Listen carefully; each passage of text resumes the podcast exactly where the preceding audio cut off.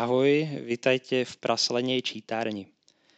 Dnes sa spolu pozrieme na knižku Napoleonov voják, jaký byl, jak žil a proč bojoval. Knižku vydalo nakladateľstvo Jan Melville Publishing v roku 2020.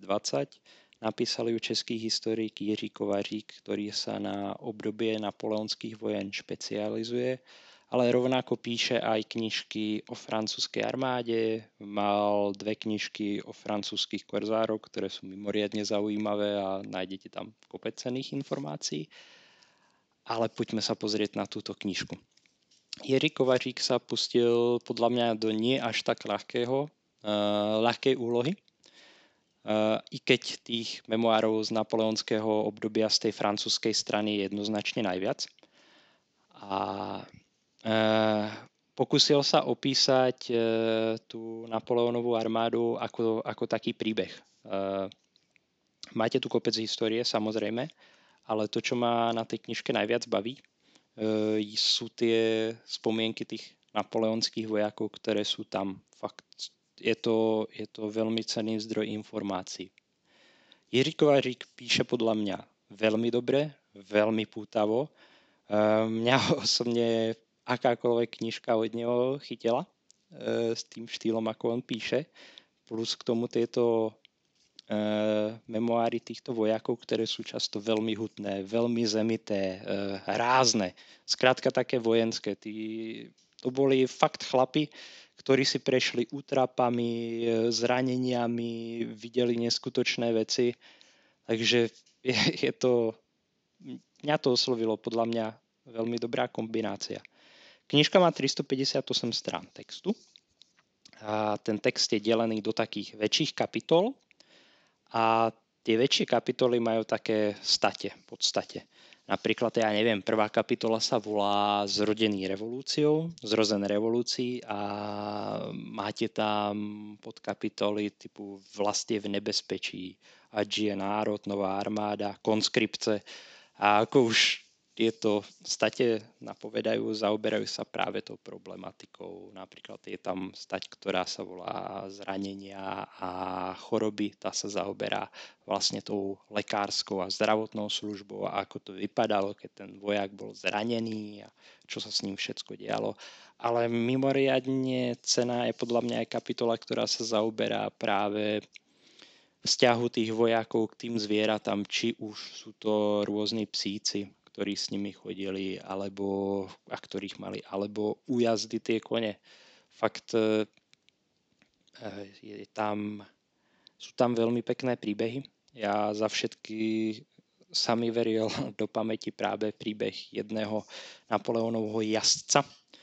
Už si nespomeniem zaradenie, či to bol husár, dragún, kyrysník, fakt to si nespomeniem úprimne ale bol tam moment, on, on je tam popisovaný, že sa o toho konia staral, je to, je to o vojakovi, ktorý ho poznal, videl a tak ďalej.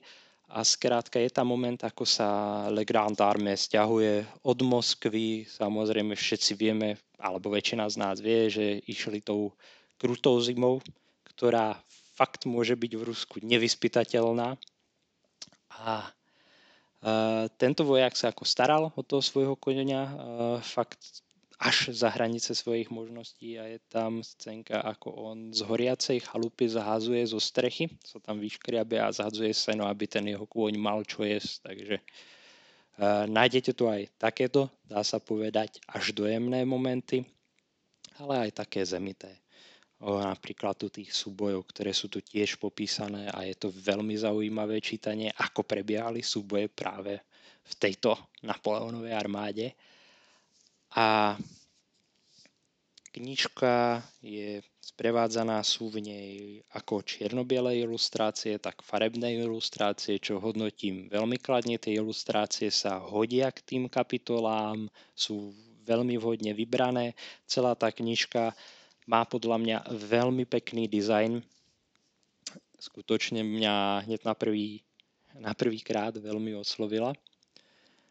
A komu by som ju doporučil? Rozhodne ju doporučujem všetkým, kto by sa chceli zaoberať reenactmentom, napoleonskej armáde, či už robia napoleonskú armádu ako, ako ich hobby, nejakého, ale aj normálne profesionálnemu historikovi by som sa nebál ju doporučiť, pretože, ako som povedal skôr, uh, neskutočne cený zdroj informácií priamo od účastníkov tých bojov.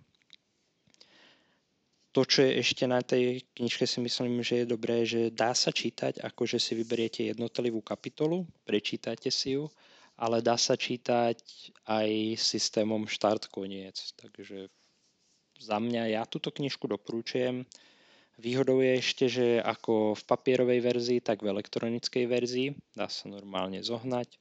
Takže či už si nebudete chcieť kúpiť papierovú, aby vám nezaberala miesto, keď sa na to nešpecializujete, alebo keď to chcete mať ako nejaké jednorázové čítanie, alebo elektronickú, aby ste ho mali stále po ruke napríklad, keď sa tým zaoberáte je, je na vás, ja to hodnotím, ja to hodnotím ako, ako bonus a tiež si myslím, že, že ak sa chystáte nebodaj, alebo ak máte to šťastie a, a chystáte sa i skúsiť e, výskum, ktorý prebieha, pravidelný výskum, každý rok prebieha v podstate na bojsku Waterloo. Ja si myslím, že toto je niečo, čo si musíte prečítať alebo ak robíte aj, ak chcete robiť Battlefield Archaeology podľa na toto obdobie alebo 18. 19. fakt veľa odporúčam prečítať. Uh, myslím si, že cena tej knižky sa pohybuje okolo 400 korún alebo do 400, to si teraz nie som istý, českých. A nemám osobne tej knižke čo vytknúť. Jediné, jediné, čo by som chcel, je, aby podobná knižka vyšla za každú stranu. Ja viem, že u niektorých to asi nebude možné, neviem, koľko je memoárov z ruskej strany, ale napríklad za Britov si viem predstaviť niečo takéto rozhodne. Takže keď, ako rozhodne viac takýchto knižiek. Ja, ja je dávam, priznám sa, 10 z 10 maršálov Nejov, ako nechytila. Mám tú knižku rád, prečítal som ju dvakrát. CCR jedenkrát systémom štart cieľ, jedenkrát vybrané kapitoly, už som po nej aj šiahol. Eh, keď, keď som študoval nejaký masový hrob z napolenského obdobia, takže za mňa super. Som rád, že ste mi venovali pár minút vašeho času a eh, budeme sa počuť na budúce. Čau.